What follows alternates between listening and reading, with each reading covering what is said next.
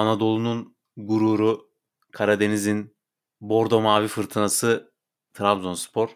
Ancak bu en son geçen haftaki Molde maçında yani hücumda tam böyle aradığımız böyle arzuladığımız Trabzonspor'u görsek de savunmada da bir o kadar acemi, amatör, felaket hatalar yapan bir Trabzonspor gördük.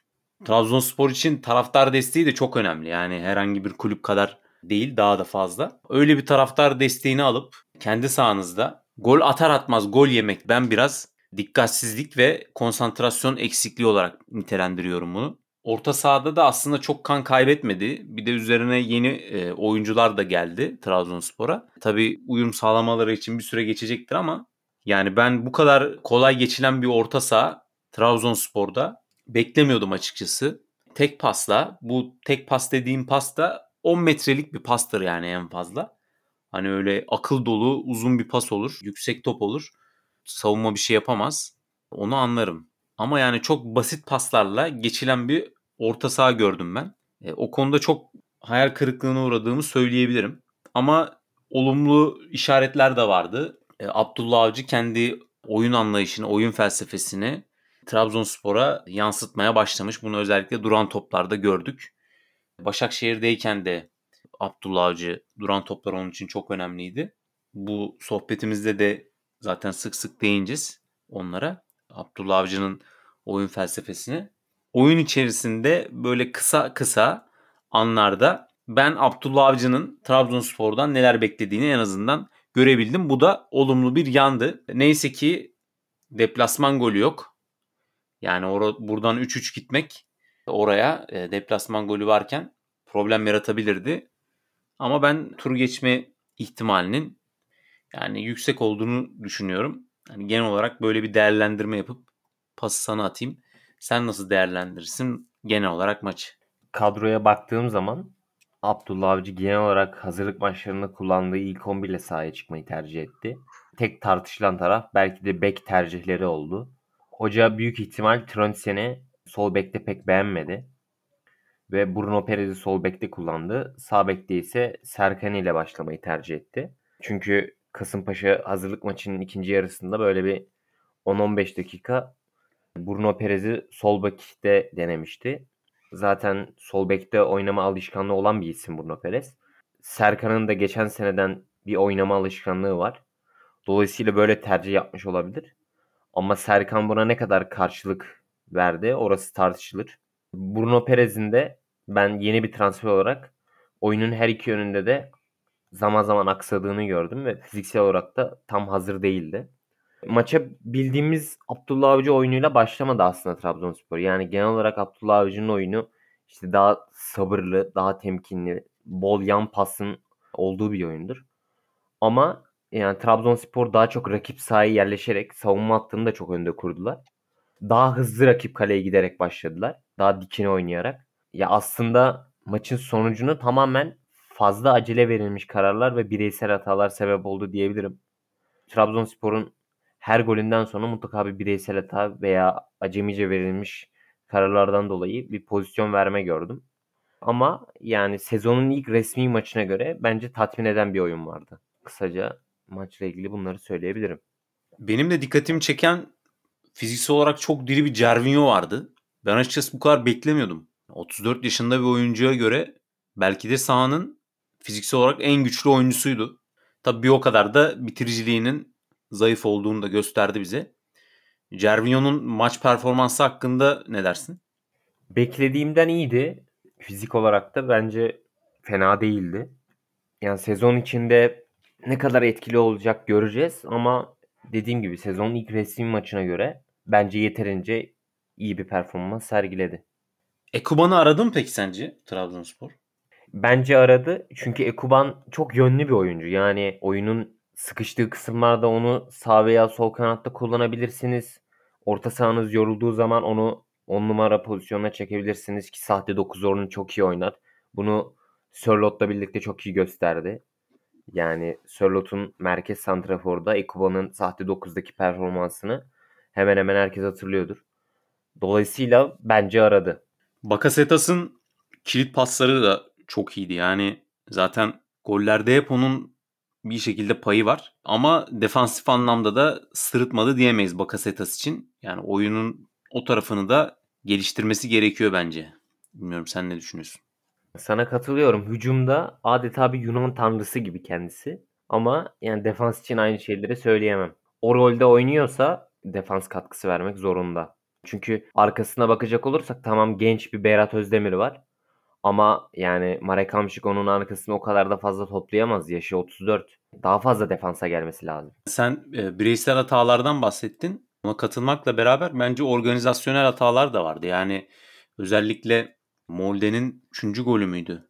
Yanlış hatırlamıyorsam. Ceza sahasında bir 4'e 3 çok saçma bir Moldeli futbolcuların üstünlüğü vardı. Yani siz kendi altı pasınızda rakibe üstünlük verme gibi bir lüksünüz yok.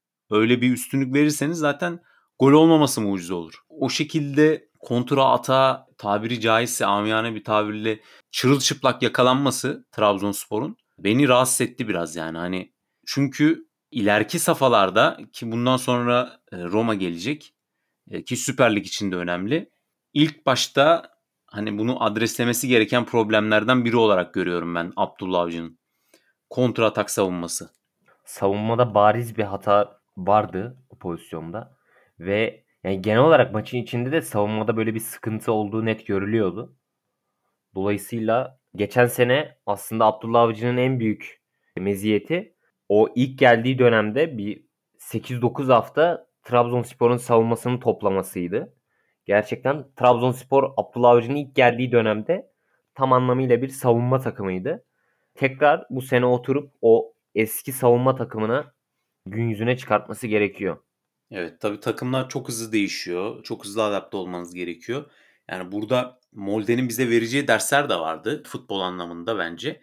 Yani günümüz futbolunda evet kaliteli ayaklara ihtiyacınız var ama kaliteli ayaklar e, günümüzde giderek maliyeti artan ayaklar oluyor. Dolayısıyla akıllı ayaklarla da sonuca gidebiliyorsunuz. Yani Molde'nin gollerini analiz ettiğimizde 10-15 saniyelik sekanslarla gerçekleşen goller görüyoruz. Yani iyi bir plan, hızlı hücum ve ne yaptığını bilen oyuncular, nerede durmasını gerektiğini bilen e, oyuncularla çok fazla yetenek olmadan da sonuca gidilebildiğini gördük. Bunu ben Süper Lig takımlarından da bekliyorum yani ileriki safhada. Zaten genel olarak Süper Lig takımlarında Anadolu takımlarının büyük takımlara karşı oyunu az çok bu. Yani bunun üzerine, kontrol atağın üzerine. Bu kadar hızlı atak sonuçlandırabilen çok fazla takım yok ama ya. Yani kontra atak konusunda hem fikrim ama bu şekilde ne yaptığını bilen oturmuş bir takım ben çok görmedim Süper Lig'de. Liglerinin başlaması da bunda bir etken. Evet o konuda haklısın. Yani bu kadar organize bir şekilde ve ne yaptığını bilen bir e, Anadolu kulübü yok. Ama temel anlamda hücum stratejileri bu konuda. Yani kontra atak üstüne. Dolayısıyla Trabzonspor'un buna bir an önce bir önlem alması gerekiyor. Rövanş için de küçük de olsa bir olumlu yan bu rövanş kış aylarında da olabilirdi. Norveç'e kış aylarında gitmek istemezsiniz. Çok fazla futbol elverişli bir hava olmaz. Yani en azından güzel bir havada futbol oynayacağı için Trabzonspor şanslı diye düşünüyorum ben tur açısından. Deplasman kuralının olmaması da tamamen Trabzon'un burada yararına oldu. Çünkü deplasman kuralı olsaydı büyük olasılık Trabzonspor turu geçemeyebilirdi. Çünkü kendi evinde 3 gol çok ciddi bir rakam. Dolayısıyla bu kuralın kalkmasının avantajını yaşıyor. Diyelim ve kadro analizimize geçelim. Trabzonspor'un kadrosunu analiz ettiğimde, kadrosunu incelediğimde bir kez daha gördüm ki Türkiye'nin gerçekten en büyük potansiyelli futbol fabrikalarından biri Trabzon. Yani Karadeniz bölgesinin elması yani. Bu kadar rezalet yönetimlere rağmen Türkiye'de e, Galatasaray'ın e, akademisi, Trabzonspor'un akademisi ve Bursa Spor'un akademisi özellikle yani müthiş futbolcular çıkarmayı başarabiliyor. Gerçekten bu konuda akademi antrenörlerini de tebrik etmek lazım ki ben sanmıyorum yani A takım antrenörlerine göre veya Avrupa'daki elitliklerdeki e, akademi antrenörlerine göre muadil bir maaş seviyesine sahip olsunlar ya da kendilerini geliştirme açısından onlara fırsat sunulsun. Ama bu kadar zorluğa rağmen, bu kadar dezavantaja rağmen böyle futbolcuların yetiştirilmesine katkıda bulundukları için bence her türlü tebriği hak ediyorlar diye düşünüyorum ben.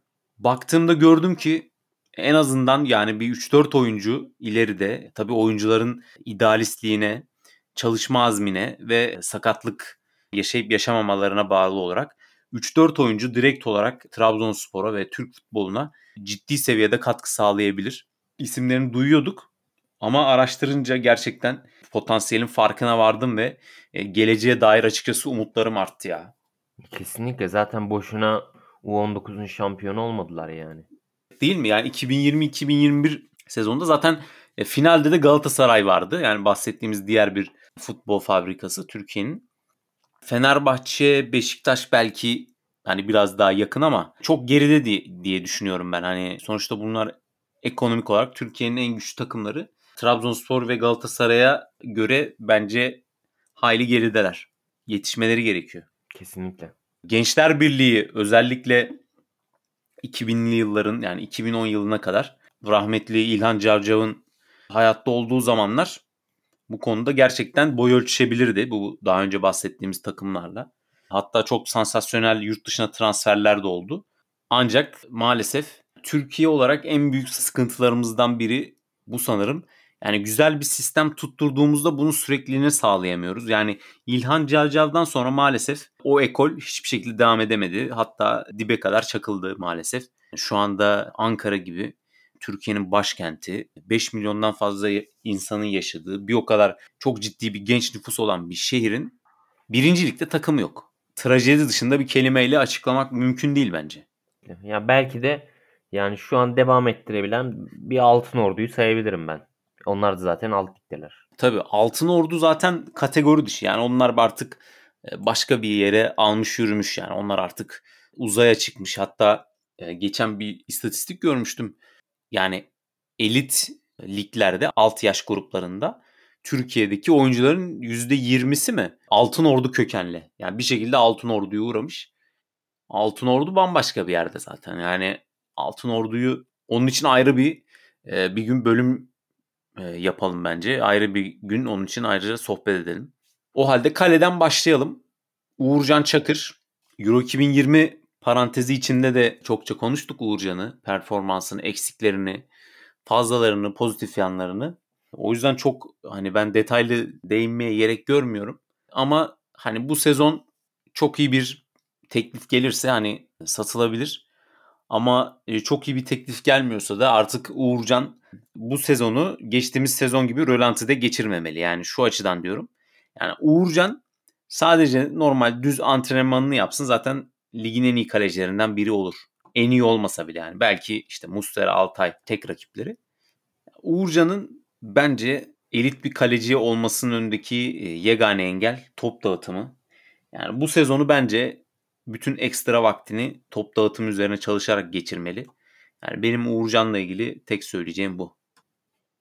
Ya zaten sen çok güzel bir şekilde özetledin. Eksik yönü dediğin gibi ayakları o kadar iyi iyi değil. Ama onun dışında ellerine söylenecek laf yok yani. Geçen sene zaten kalesine en fazla gole kapayan kaleci. 13 maçta kalesini gole kapadı. Ligde en fazla kurtarış yapan 5. kaleci. 118 defa. Ve en iyi kurtarış yüzdesine sahip olanı 79.7 ile. Yani ellerinde bir sıkıntı yok. Tek yapması gereken ayaklarını biraz daha geliştirirse zaten. Yurt dışına transfer olma potansiyeli var ama ayaklarını da geliştirirse yani direkt havada kaparlar diyebilirim. Buradan Erce'ye geçelim. Erce kardeşler.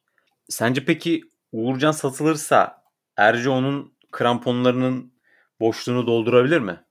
Yani şans verildiğinde fena performans sergileyemeyen biri. Ki arkasında da Erce kadar iyi ve potansiyelli isimler de var yani. Arda Akbulut ve Muhammed Taha Tepe gibi. Hatta Muhammed de zaten Erce gibi Altın Ordu'dan geldi. Yani dolayısıyla Uğurcan satıldıktan sonra kaleye geçebilir.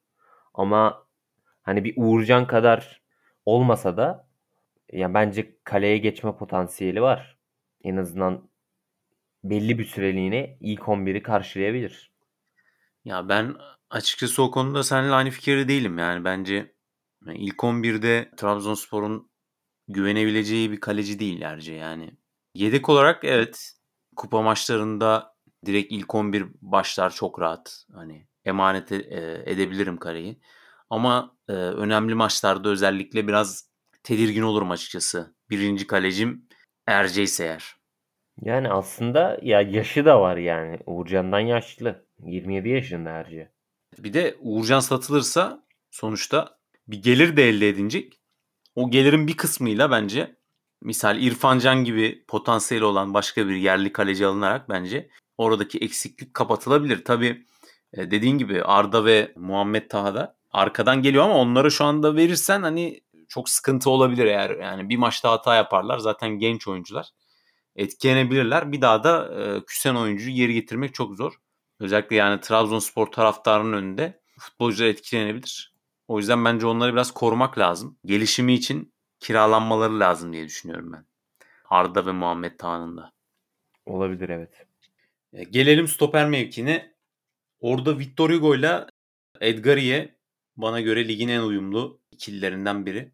Victor Hugo 31 yaşına geldi. Sol ayaklı bir stoper. Pasör bir stoper olmaması biraz tabii hani Abdullah Avcı'nın oyununda ufak çaplı sorunlar yaratabiliyor. Yani e, ama hava toplarındaki başarısıyla bence Abdullah Avcı'nın beğenisini kazanıyor diye düşünüyorum. Özellikle duran toplarda hani kafa golü atabilmesi yönünden bence Abdullah Avcı'nın ilk tercihlerinden olabilir diye düşünüyorum ben.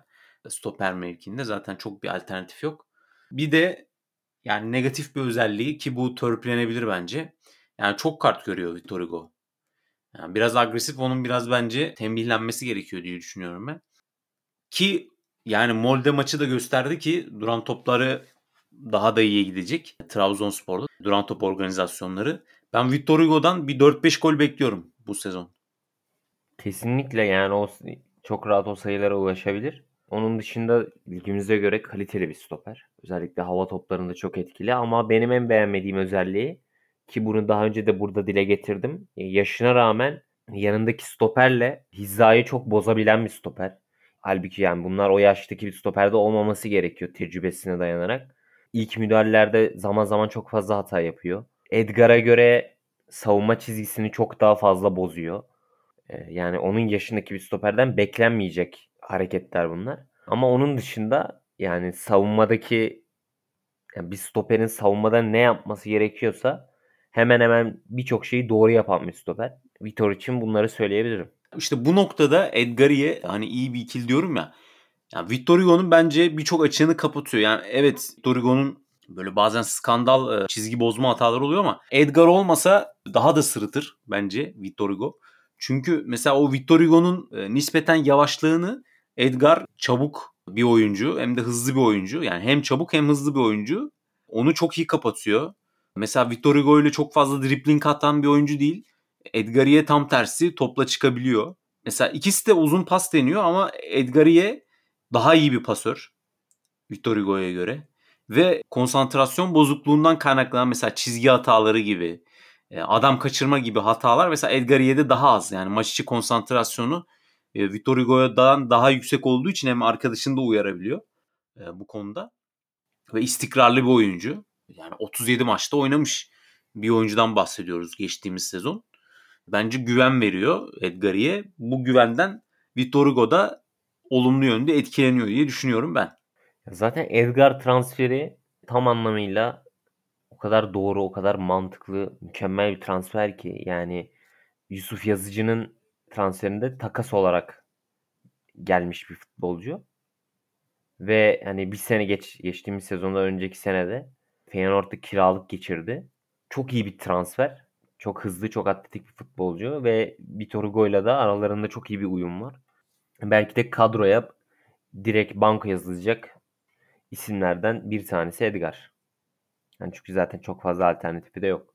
Yani güzel bir noktaya değindin. Muhtemelen yani Trabzonspor Transfer Komitesi'nin son yıllarda gerçekleştirdiği en karlı işlerden biri bence Trabzonspor için. Kesinlikle. Gelelim Hüseyin Türkmen'e. Yani büyük bir potansiyeldi. Yani hatırlıyorum ben 2-3 sene önceki mesela menajerlik oyunlarında bile, futbol menajerda bile e, aldığın zaman çok daha büyük takımlara satabiliyordun Hüseyin Türkmen'i. Ki 6 yaş kategorilerinde de birçok insanın takip ettiği bir oyuncuydu. Yani ne olduysa işte ilk 11'de tam böyle kendini kanıtladı dedik. Ama sonra bir anda futbol düşmeye başladı. Toparlayamadı da. Yani bu sene mesela yabancı kuralı olmasa satış listesine konardı diye düşünüyorum ben hatta. Geçtiğimiz sezon yani 11 maç oynayabildi. 11 maça bir asist sığdırmış. 2 sene daha sözleşmesi var. Yani artık toparlaması gerekiyor. Başka şansı yok. Yani Hüseyin'de de bizim Fenerbahçe'yi konuştuğumuz zaman da Serdar Aziz için yaptığım yorum geçerli. Yani ayaklarının iyi olmaması tamamen birinci burada önündeki engel. İlk böyle parladığı zamanı. Gerçekten benim çok beğendiğim özellikle savunmadaki yani yaşına rağmen savunmadaki duruşu, yaşına rağmen olgunluğu benim çok hoşuma gidiyordu. Ama biraz beklentilerin altında kaldı ve aslında yani tam gelişim göstereceği yaşta ayaklarını da pek fazla geliştiremedi. Belli bir zaman geçtikten sonra gözden düştü ve hani bu sene bu kural olmasa, yabancı kural olmasa belki de satılabilir veya kiralanabilirdi. Yani konsantrasyon problemleri de var. Çok ciddi. Bazen vücudu orada ama kendisi olmuyor yani maçta. Yani yeteneğini hakkını biraz daha vermesi gerekiyor diye düşünüyorum ben Hüseyin Türkmen için. Gelelim stoper mevkinde çok potansiyelli bir gence Ahmetcan Kaplan. Yani bir kere sol ayaklı oluşu bana göre çok değerli. Özellikle Türk stoper havuzu için. 18 yaşında yani 2003 doğumlu. Geçtiğimiz sezonda U19 Süper Ligi'ni kazandığını söylemiştik zaten Trabzonspor U19 takımının. Bu takımın da önemli bir parçası Ahmetcan. Ve özellikle hani Türk futbolunda çok kullanılan 4-2-3-1 gibi sistemlere de çok aşina. Çok büyük bir potansiyeli var. Hani sadece hani benim gördüğüm kadarıyla biraz agresif. Hani U19 liginde 16 maçta 4 sarı bir kırmızı kart görmüş. Bu özelliğini biraz değiştirmesi gerekiyor. Yani bu sezon böyle gelişim gösterebileceği, devamlı oynatabileceği bir takıma kiralanırsa ben onun için daha iyi olur diye düşünüyorum. Önünde çok fazla isim var ve oynaması zor. Dolayısıyla bu kadar iyi bir potansiyelin hani kadroda beklemesinin bir amacı yok eğer oynamayacaksa. Kiralanıp geliştirilirse en azından hani potansiyel olarak da gerilemiş olmaz. Daha da fazla tecrübe kazanır.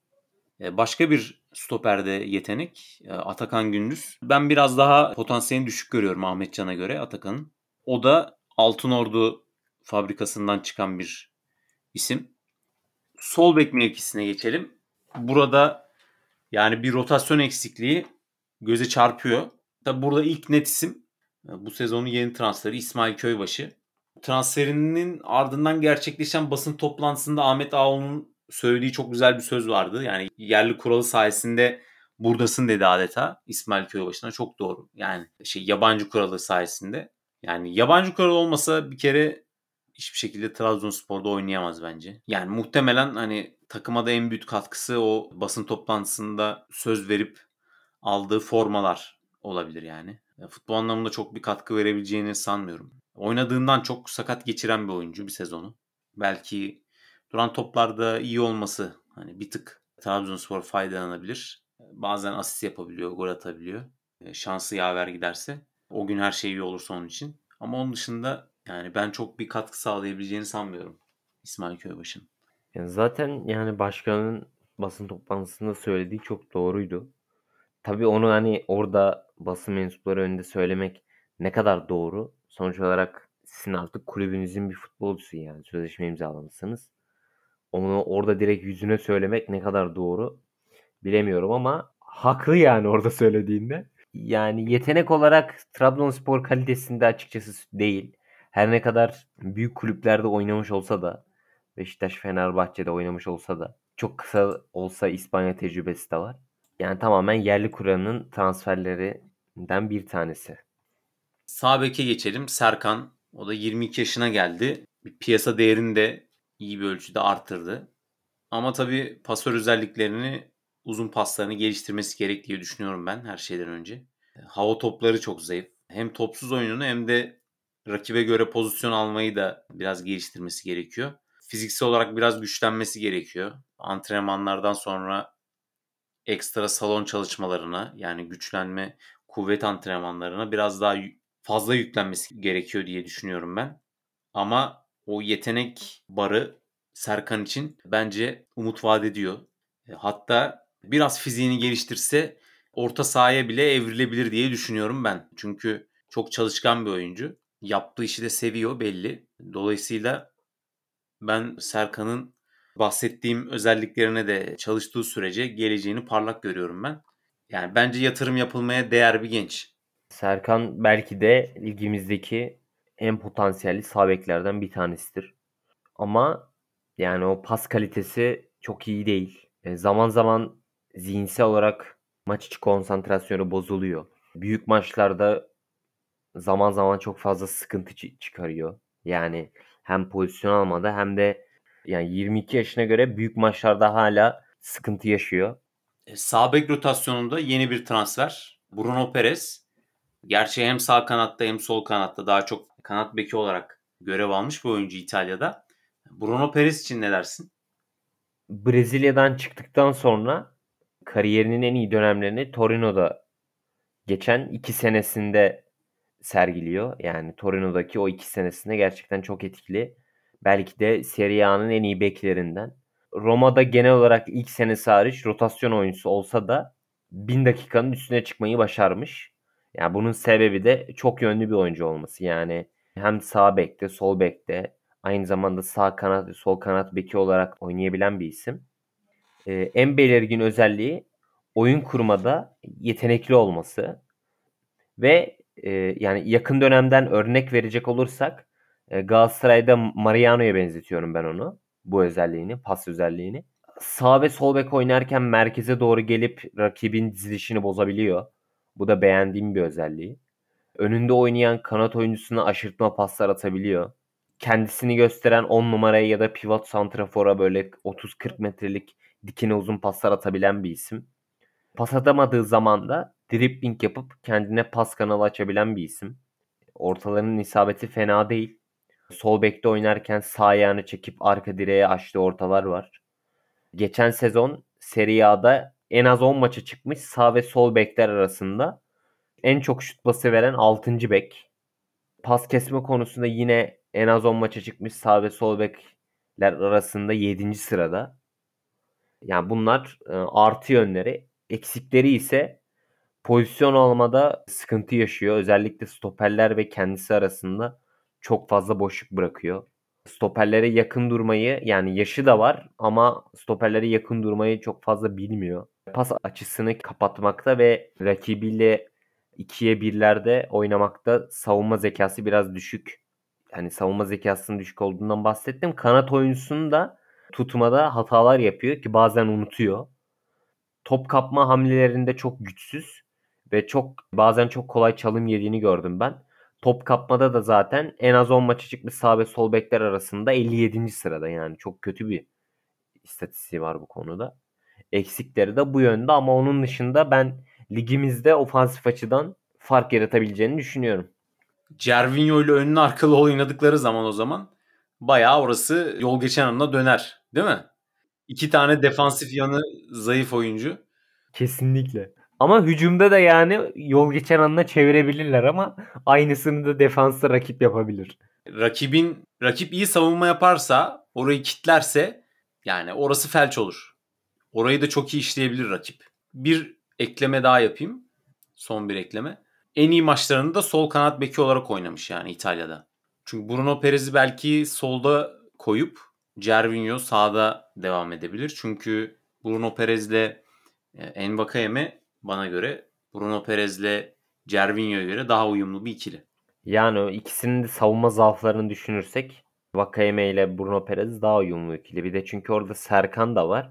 Oynama alışkanlığı olan da bir isim. En azından sağ kanatta e, Cervinho'nun defansif eksikliğini Serkan az çok kapatabilir ama Bruno Perez için aynı şeyleri söyleyemem.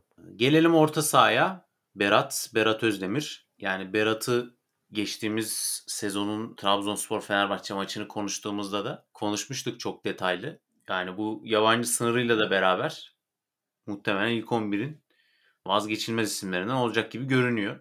Kendine güvendiği sürece herhalde başaramayacağı bir şey yok Berat'ın. Bu konsantrasyonunu koruduğu sürece e, hem maç içinde hem sezon genelinde komple bir orta saha oyuncusuna evrilip belki de milli takımın özellikle hem de Trabzonspor'un birçok sorusuna cevap olabilecek bir oyuncu diye düşünüyorum ben Sen ne dersin?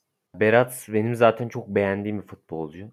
Süper Lig'de son dönemlerde çıkmış Türk olarak, yerli olarak e, en potansiyelli isimlerden bir tanesi. Gençler Birliği'nden ben ne zaman transfer olur yani bir patlamayı ne zaman yapar diye beklerken geçen sene Trabzonspor'a transfer olmuştu. Ki yani Trabzonspor'a transfer olmasa da hani hemen hemen 3 büyüklerin yani Beşiktaş da ilgilendi, Galatasaray da ilgilendi. Fenerbahçe'yi tam bilmiyorum ama Galatasaray'da da Beşiktaş'ta da iş yapabilecek bir isimdi. Yani benim çok beğendiğim bir futbolcu. Bu senede ya burada zaten eksik yönlerine çok fazla değindik. Bu senede artık ben tamamen yani böyle oyunun daha oturaklı olmasını bekliyorum. Her ne kadar defansif olsa da daha çok dikine pas atmasını bekliyorum. Yani pas kalitesini biraz daha yükseltmesini bekliyorum kendisinden. Ki bu senede ilk 11'in vazgeçilmez parçalarından bir tanesi olacaktır. Başka bir yeni transfer Dorukan. O da sakatlığını ne kadar atlattı bilmiyoruz değil mi? Ama yani bence hala potansiyelini koruyor. Ne dersin? İlk 11'e girme potansiyeli var mı sence? Yani ben Berat'ı keseceğini düşünmüyorum ama Marek Hamşik yaşı 34 oldu. Onun dinleneceği maçlarda ilk 11'i alabilir ama hani Hamşik'in o ofansif katkısını Dorukan pek fazla veremez. O da dinamizmiyle belki kapatabilir orayı. Evet. Yani Dorukan'ın en büyük özelliği zaten dinamizmi, savaşçı bir orta saha olması. Hiçbir türlü mücadeleden kaçmayacak bir orta saha. Ki onu mesela zaman zaman Beşiktaş'ta Sergen Yalçın onu sağ bekte falan da kullanıyordu. Ki Eskişehir'de de böyle oynadı. Yani ilk Eskişehir'de ilk, ilk patlama dönemi sağ bek bölgesindeydi. Sonradan orta saha oynamış bir isim. Dolayısıyla onu mesela Bruno Perez'i sol beke çektiğiniz zaman Serkan'a göre daha fazla tecrübesi olan bir isim olduğu için Dorukhan'ı rahatlıkla sağ beke çekebilirsiniz. Hiç sırıtmaz. Cervinho'nun da savunmadaki zaaflarını Serkan'a göre daha fazla kapatır. E, Dorukhan'ı o şekilde de kullanabilirsiniz. Ama hani ilk 11 olarak orta sahada ilk 11 olarak çok zor oynaması. E, rotasyonda kullanılır daha çok. Potansiyelini hala koruyan bir isim ama sözleşme olarak sözleşmesine de biraz değinmek lazım. Beşiktaş'tan ayrılmasının sebebi Avrupa'ya gitme isteğiydi. Avrupa'dan beklediği teklifleri alamadı maddi olarak. Ve dolayısıyla Trabzon'da bence maddi olarak çok gereksiz bir sözleşme teklif etti. Yılda yani 3 yıllık bir sözleşme ve 9 milyon TL maaş ve her sene 7 milyon TL'de imza parası. Yani sözleşme olarak biraz sıkıntılı bir sözleşme. Döviz kuruna göre de güncellenecek değil mi bu? Evet. Yani sözleşme olarak ne kadar doğru bilemem. Ama yani Trabzon'a katkı verebilecek bir isim. Yani hem 6 numarayı hem 8 numara pozisyonunu yedekleme açısından bence Dorukan'ın kadroya katılması çok değerli. Tabii dediğin gibi maliyet biraz fazla oldu Trabzonspor için. O yani 6 numara mevkinde aslında U19 takımından bir isim daha var Hakan Yeşil. Yani U19 takımının kaptanı o da Trabzonspor'da. Geçtiğimiz sezon da yani o mevkide oynayıp 2 gol bir asist yapmış bir isim. Hani onun da gelişimi gözlenmeli diye düşünüyorum ben. Yani evet ama yani orada 6 numarada oynayacak çok fazla isim olduğu için yani onun kiralanması daha doğru olur gibime geliyor. Yani çünkü baktığımız zaman Abdülkadir Parmak orada oynayabilir. Trondsen de orada oynayabilir. Trondsen 6 numara bilmiyorum. Tabii yani rotasyonda iş görür herhalde. Gelelim Marek Hamşik'e. Napoli'de oynadığı dönemde belki de Avrupa'nın en iyilerinden kendi bölgesinde. Özellikle Napoli için belki de Maradona'dan sonra en sevilen isimlerden bir tanesi. Yani Napoli'de 520 maça çıkıp 121 gol, 100 asist değerli ve ciddi rakamlar. Kalite olarak Trabzon'a çok fazla şey katabilir. Her ne kadar yaşı 34 olsa da oyunu çift yönlü çok iyi oynayabilen bir isim. Geçen sene Trabzonspor oyunu çift yönlü oynayabilen bir orta saha eksikliğini çok fazla yaşadı. Dolayısıyla o bölgeye hani Sosa'dan sonra tam olarak bir ilaç niteliğinde geldiğini söyleyebilirim. Tek sıkıntı yaşı. Onun dışında kalite olarak Trabzon'a çok fazla şey katabilir. Sakatlıklar çok futbolunu geriletti. Yani son hani 200 senedir bakıyorsun çok net görülüyor yani o gerileme. Yani eski Hamşik'ten çok büyük parçalar eksildi yani geçtiğimiz yıllarda. Ama hani son sezonda yani geçtiğimiz sezonda sadece bir ay süren bir sakatlık süreci yaşamış. Uzun pasları hani oyunun temposunu ayarlaması, top tutabilmesi ayağında Trabzonspor için değerli olacaktır diye düşünüyorum ben de. Ve e, gelelim Abdülkadir Parmağı. Yani o da bir rotasyon oyuncusu ve öyle olmaya da devam edecek gibi duruyor. Biraz daha oyun repertuarına başka özellikler eklemesi gerekiyor diye düşünüyorum ben. Bilmiyorum sen ne düşünüyorsun? Yani kesinlikle sana katılıyorum burada ki geçen senede e, bir kadro dışı kalma olayı olmuştu onun. Dolayısıyla bu sene tekrar kadroya dahil edildi. Rotasyonda kullanılabilecek bir futbolcu. Ama geliştirmesi gereken çok fazla konu var. Yaşı da 26 ne kadar geliştirebilir bilmiyorum ama rotasyonda yer alabilir. Tronsen geçtiğim sezon çapraz bağları koptu. Daha yeni iyileşebildi. Çok yönlüyle dikkat çeken bir oyuncu. Molde maçında yani her ne kadar göremesek de hazırlık maçlarında sol bek oynadı. Ama bence en az bir 4-5 ay bir şey beklememek lazım. Yani çünkü sakatlı atlattı diye oyuncudan hemen performans beklemek bence çok doğru olmaz. Önce bir maç kondisyonu kazanması lazım. Çok uzun süre futboldan uzak kaldı ama eski haline dönebilirse bence çalışkanlığıyla, e, pas kalitesiyle ve uzaktan şutlarıyla Trabzonspor için etkili bir oyuncu olacağı benziyor. Biraz bence burada anahtar kelime umut ya. Yani Trabzonspor umudunu kesmemeli Tronsen'den diye düşünüyorum ben. Kariyerindeki ilk sakatlığı yaşadı Trabzon'a geldiğinde. Yani onun öncesinde hiç sakatlanmamış bir futbolcu ve geldi belki de futboldaki en ağır sakatlıklardan birini geçirdi. Dolayısıyla hemen oyuncuya böyle bir anda her maç oynaması ve böyle bir anda yük binmesi de çok fazla doğru olmaz. Ee, bekleyip görmek lazım Tronsen için. En mantıklı hareket bu olur. Gelelim bir diğer şanssız isime Abdülkadir Ömür. Bu sakatlıklar olmasa belki de ya benim Avrupa'ya transferini çoktan beklediğim bir isimdi. Çok ciddi iki sakatlık geçirdi. Bir menisküsünün yırtıldığı bir de bileğinin çatladığı iki ciddi sakatlıktan sonra bence hala o potansiyelini koruyabilecek bir isim. Çok yönlü bir isim. Hem on numarada hem de sağ kanatta oynayabilen bir isim. İyi dönebilirse sakatlıklardan sonra ben Avrupa'ya transferini de bekliyorum. Yani hala öyle bir umudum var. Çok yetenekli bir isim. Biraz fizik kalitesini geliştirmesi gerekiyor. Çok güçsüz. Onun dışında yani yeteneği bakımından hiçbir eksiği yok. Çok rahat Avrupa'da oynayabilir ama önündeki belki de en büyük etken bu fizikle yani Avrupa'da harcanabilir. Abdülkadir'le Yusuf'un akademideki antrenörlerinden birinin röportajını okumuştum da. Orada yani mesela Yusuf'un çalışkanlığı kadar yani Abdülkadir'in çalışmadığını e, söylüyordu. Yani bilmiyorum belki de mental problemleri de olabilir e, Abdülkadir Ömür'ün. Yani gerçekten çok sakatlanıyor ve artık futbolunu geriletmeye başladı o sakatlıklar. Yani bu kadar yetenekli bir oyuncunun o yeteneği üretkenliğine ve bitiriciliğine yansıtması gerekiyor artık. Yani o yeteneği son ürün katkısıyla birleştirmesi çok önemli. O yeteneğe sahip bir oyuncu çok daha fazlasını yapması lazım. Şimdi yine sakatlandı. Yani biraz hızını kesecektir bu sakatlıkta. Çünkü sezon başı kampı önemli. Sen de çok iyi biliyorsun. Orada önemli bir periyodu kaçırdı. Yani sezona da alışması herhalde bir iki ayı bulur gibi duruyor. Bakasetas defans katkısı dışında belki de en komple orta sahancılarından biri. Bu sezondan sonra böyle güzel bir sezon da geçirirse güzel bir değere de satılabilir diye düşünüyorum ben. Neden öyle düşünüyorum? Biraz sonra açıklayacağım onu. Sen ne dersin Bakasetas için? İlk önce aslında Fenerbahçe'nin radarına girdi Erol Bulut döneminde. Ardından Trabzonspor'a transfer oldu. 10 numara dışında da yani onu çok rahat sahte 9 olarak da kullanabilir Trabzonspor. Onu da karşılar. E, çünkü yani bir 10 numaraya göre bitiriciliği de o kadar kötü değil. Oyun bilgisi de bence üst düzey.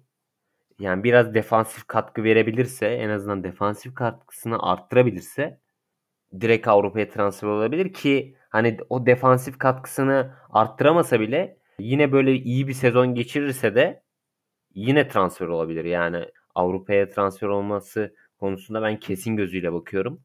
Trabzon içinde yani Türkiye Ligi içinde çok değerli bir futbolcu diyebilirim kendisi için.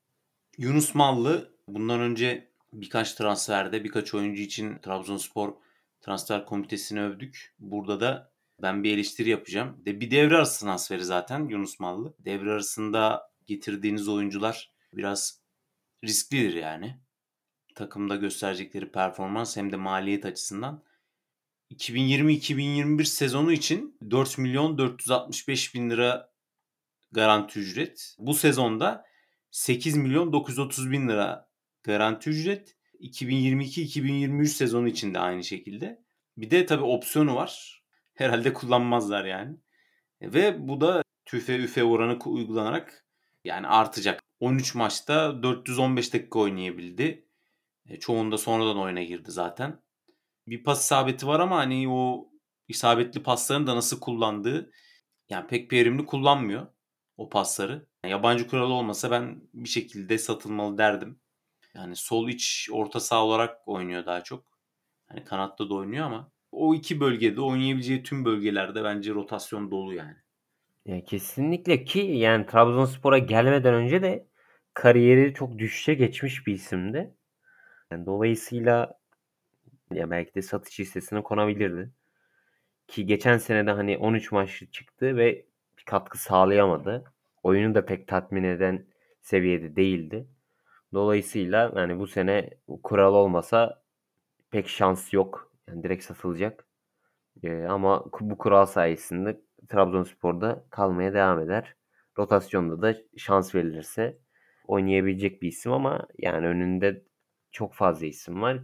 Ne kadar şans bulur bilmiyorum. Yani yedek olmak için de ama yani şu maaşı görüyorsun yani. Çok fazla.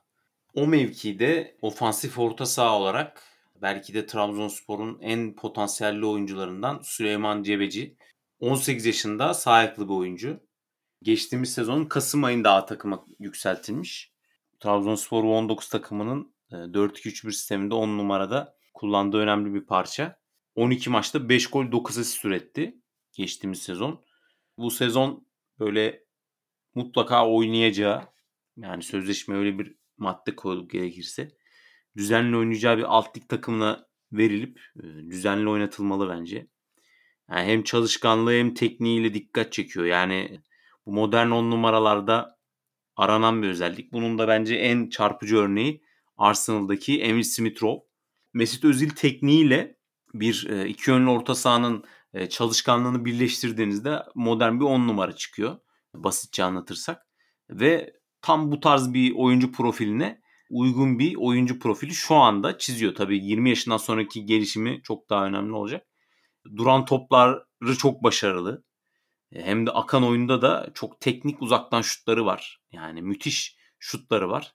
Ve bir sene sonra da dediğim gibi Bakasetas'ı iyi bir paraya sattıktan sonra da kadroda değerlendirilmeli diye düşünüyorum ben. Süleyman Cebeci için. Kesinlikle katılıyorum. Bakasetas gittikten sonra en azından o gidene kadar daha fazla tecrübe kazanması gerekiyor. Ki yani yetenek konusunda zaten çok yetenekli bir futbolcu. En azından oynadığı bölgede A takımdan bir satış gerçekleşirse A takımında ben rahatlıkla oynayabileceğini düşünüyorum. Biraz tecrübe kazanırsa tabii. Ve Trabzonspor'da benim oyuncu profili olarak benim sevdiğim futbol anlayışına uygun en sevdiğim oyunculardan Anthony Vakayeme. O da 32 yaşına geldi ama fiziksel özelliklerinden bence pek bir şey kaybetmedi. Hala çok vücut zindeliği yüksek. E, fiziksel olarak güçlü bir oyuncu. Geçtiğimiz sezonda zaten 34 maçta 7 gol 5 asist gibi önemli bir performans üretti. Tabii ufak sakatlıklarda yaşadı yani. Bir 6 maç falan kaçırdı ama genel anlamda bence e, istikrarlı bir oyuncu. Yaşının ilerlediğini ben düşünmüyorum ya da ilerle, ya ilerleyen yaşını futbolunu etkileyeceğini düşünmüyorum bu senede.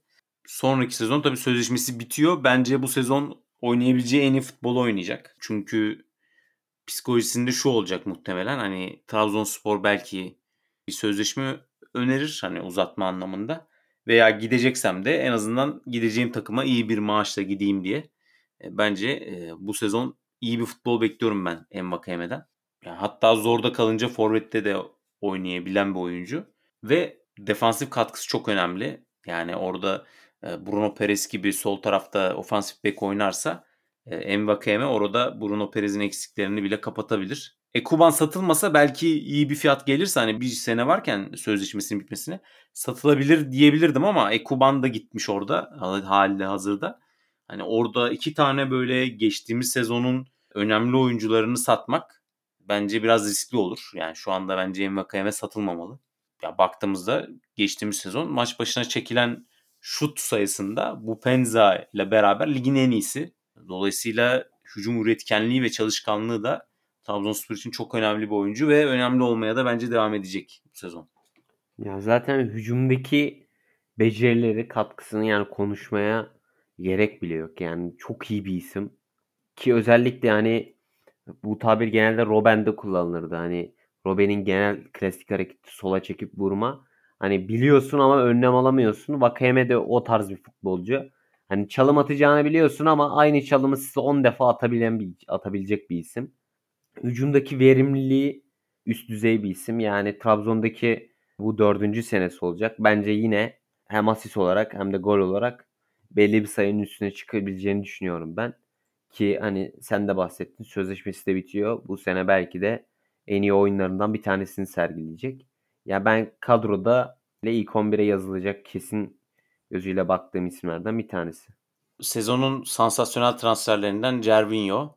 Cervinho için zaten ayrıca konuşmuştuk bundan önceki bölümlerde. Onun için ayrı bir dosya açmıştık. Sadece şunu ekleyebilirim. Bence bitiricilik konusunda Envakayeme Cervinho'dan daha önde ve özellikle Cervinho'nun sakatlanma gibi bir problemi var sezon içerisinde. Orada da Trabzonspor için Envakayeme çok daha önemli olacak. Yani Cervinho'dan çok bence Envakayeme'ye yatırım yapılmalı diye düşünüyorum ben. Yani Cervinho'nun hani geçmişi Arsenal'deki ve Roma'daki dönemleri zaten çok üst düzey. Onun dışında yaşına rağmen bence hala hızlı bir futbolcu. Fizik olarak ne kadar diri görünse de hani o yaşına rağmen diri görünse de ligimize ne kadar uyum sağlar bilmiyorum ama e, bitiricilik konusunda sana katılıyorum yani. Vakeme bir tık daha önde. Ama yani bir kanatta Cervinho bir kanatta Vakeme çok tehlikeli iki futbolcu. Yusuf Sarı Trabzonspor'un namı diğer düşük bütçeli Şakirisi. Onun da sözleşmesi 2022'de bitiyor. E, o da muhtemelen yani sözleşmesi bitmeden oynayabileceği en iyi futbol oynamaya çalışacak. Ki Molde maçına da girdikten sonraki istekli formuyla hatta penaltı da aldırdı. Dikkat çekti bence. Ya bu konuda da bence yönetim acele etmemeli diye düşünüyorum ben. E, sezon içindeki performansına göre sözleşme önerip önermemeye karar vermeli.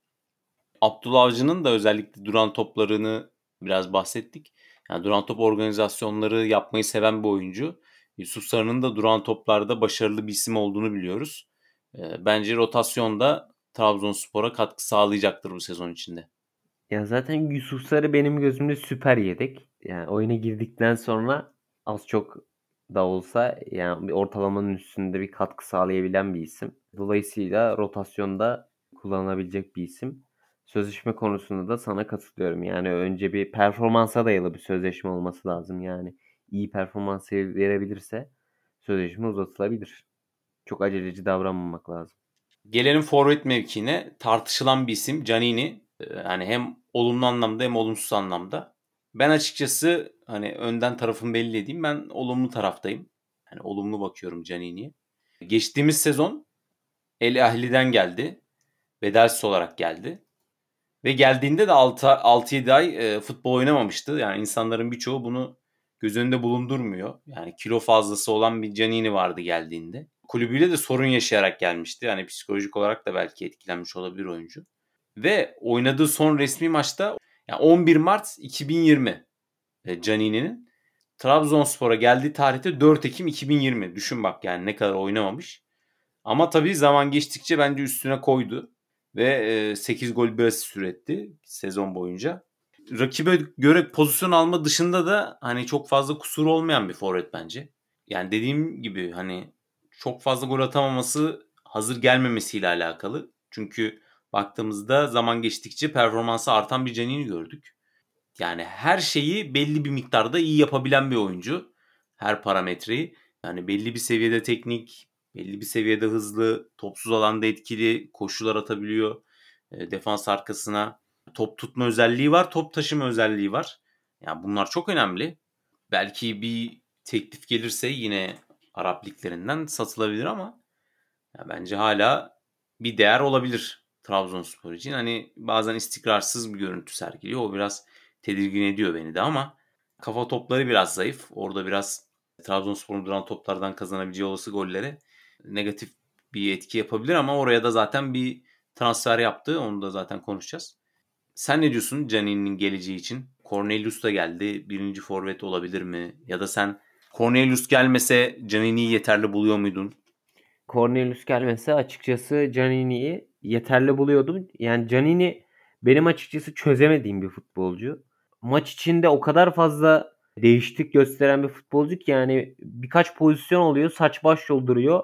Sonra bir çıkıyor diyorum bir top atıyor veya bir gol atıyor. Lan diyorsunuz ki işte bu. Maç içinde çok fazla değişiklik gösterebilen bir futbolcu. İlk geldiği dönemde katkı veremese de sonradan açılan bir futbolcu. Trabzonspor'un oyununda e, pivot özellikli, sırtı dönük oyunu bilen bir santrafor gerekiyor. Canini yani bu profile hem uyuyor hem uymuyor. Dolayısıyla istenilen özellikleri az çok karşılıyor. Ben o yüzden hani Cornelius gelmese açıkçası geleceğini Trabzon için parlak görüyordum. Yani oraya bir transfer daha yapıldı Fode Koyita. Onun çok önünde olan bir isim zaten. Sözleşmesinin bitmesine de var ama hani bir teklif gelirse satılabilir. Yani Fode Koyita tam bir yedek forvet. Hani hatta ben yabancı sınır varken yedek forvetin de yabancı olmasını çok olumlu bakmıyorum ama zaten geçtiğimiz sezon Kasımpaşa'da da yedek kaldı. Cornelius da bugün resmi olarak açıklandı. E, ne diyorsun genel olarak? Yani baktığımız zaman profil olarak tam bir e, pivot santrfor. Yani zaten fizik olarak en uç noktalarda hem boy hem kuvvet olarak neredeyse kafa topu vermiyor. Hem savunmada hem hücumda. Yani mesela duran top savunmasında da çok önemli bir isim. Hani İtalya Ligi'nde bu konuda 5 büyük ligdeki forvetlere göre mesela top uzaklaştırmada çok üst düzeyde yer alıyor metriklerde Cornelius. Top tutma ve topu kullanma özelliği de ben çok olumlu gördüm. Yani hiç bencil değil. Takım arkadaşlarını da gol pozisyonuna sokabilen bir oyuncu. İkinci bölgeye gelip zaten bir pivot santrfor gibi top alıyor ve bunu akıllıca kullanıyor. Ama tabii yani mesela Canini'den çok farklı bir oyuncu. Yani çok ağır bir oyuncu. Olumsuz özellikleri nedir diye böyle bakacak olursak. Yani o konuda tabii Abdullah Avcı'nın aradığı özellikler biraz daha farklı yani. Çok fazla hızlı olmasına gerek yok Abdullah Avcı'nın istediği oyunda. Yani biraz daha bence ceza sahasının içinde top kullanabilen bir oyuncu olsa daha iyi olurdu. Yani duran top organizasyonları için çok ideal bir isim. Yardımcı forvet özelliklerinin olması da değerli. Ama mesela oradaki dinamizm zincirini hani Canini kadar devam ettirebilecek bir oyuncu değil. Sen ne dersin Cornelius için? Ya Cornelius'a baktığımız zaman kariyerindeki belki de en iyi performansı Kopenhag'daki ilk sezon değil ikinci sezonunda sergiledi. 2012-2013 sezonunda 32 maçta 18 gol 5 asist. Ya ondan sonra kariyeri hep bir belli bir standartta gitti. Kariyerinde Serie A'da Atalanta ve Parma'da oynadı. Sonra Lig 1'de Bordo forması da giydi. Serie A'da Parma'daki ilk sezonunda da çok etkili bir futbol sergiledi. 26 maçta 12 gol 4 asist. Son dönemde performans olarak düşüklüğü görünüyor. Ama bu biraz oynadığı takım ile alakalı. Çünkü Parma son döneminde yani geçen sene Parma çok yavaş tempoda oynayan, kötü bir takım kurgusuna sahip olan bir takımdı ki dolayısıyla da küme düştüler zaten ligin sonuncusu olarak. Çünkü santrafor performansını takımdan ayrı düşünmemek lazım biraz da olsa. Çünkü yani takım ne kadar kötüyse santraforunuzun iş yapmaması çok doğal. Trabzonspor'un oyun sistemine uyacak santrafor tipi pivot santrafor, sırtı dönük oyunu oynayabilen, 18 ve çevresine hakim bir santrafor tipi lazım. İşte yerden ve havadan arkadaşlarına top indirip servis yapabilecek bir oyuncu lazım. Aslında baktığımız zaman Abdullah Avcı'nın oyun sistemine uyacak bir santrafor kendisi. Zayıf olduğu noktalar ceza sahası içerisindeki o net tek vuruşlarda zayıf. Onun dışında istenilen hemen hemen her şeyi karşılayabilecek düzeyde Cornelius. Yani ben biraz Trabzonspor'un şu anki santraforları Trabzonspor'un santraforudaki en büyük performansı aslında hani en peak performansı Sörloth sergilemişti.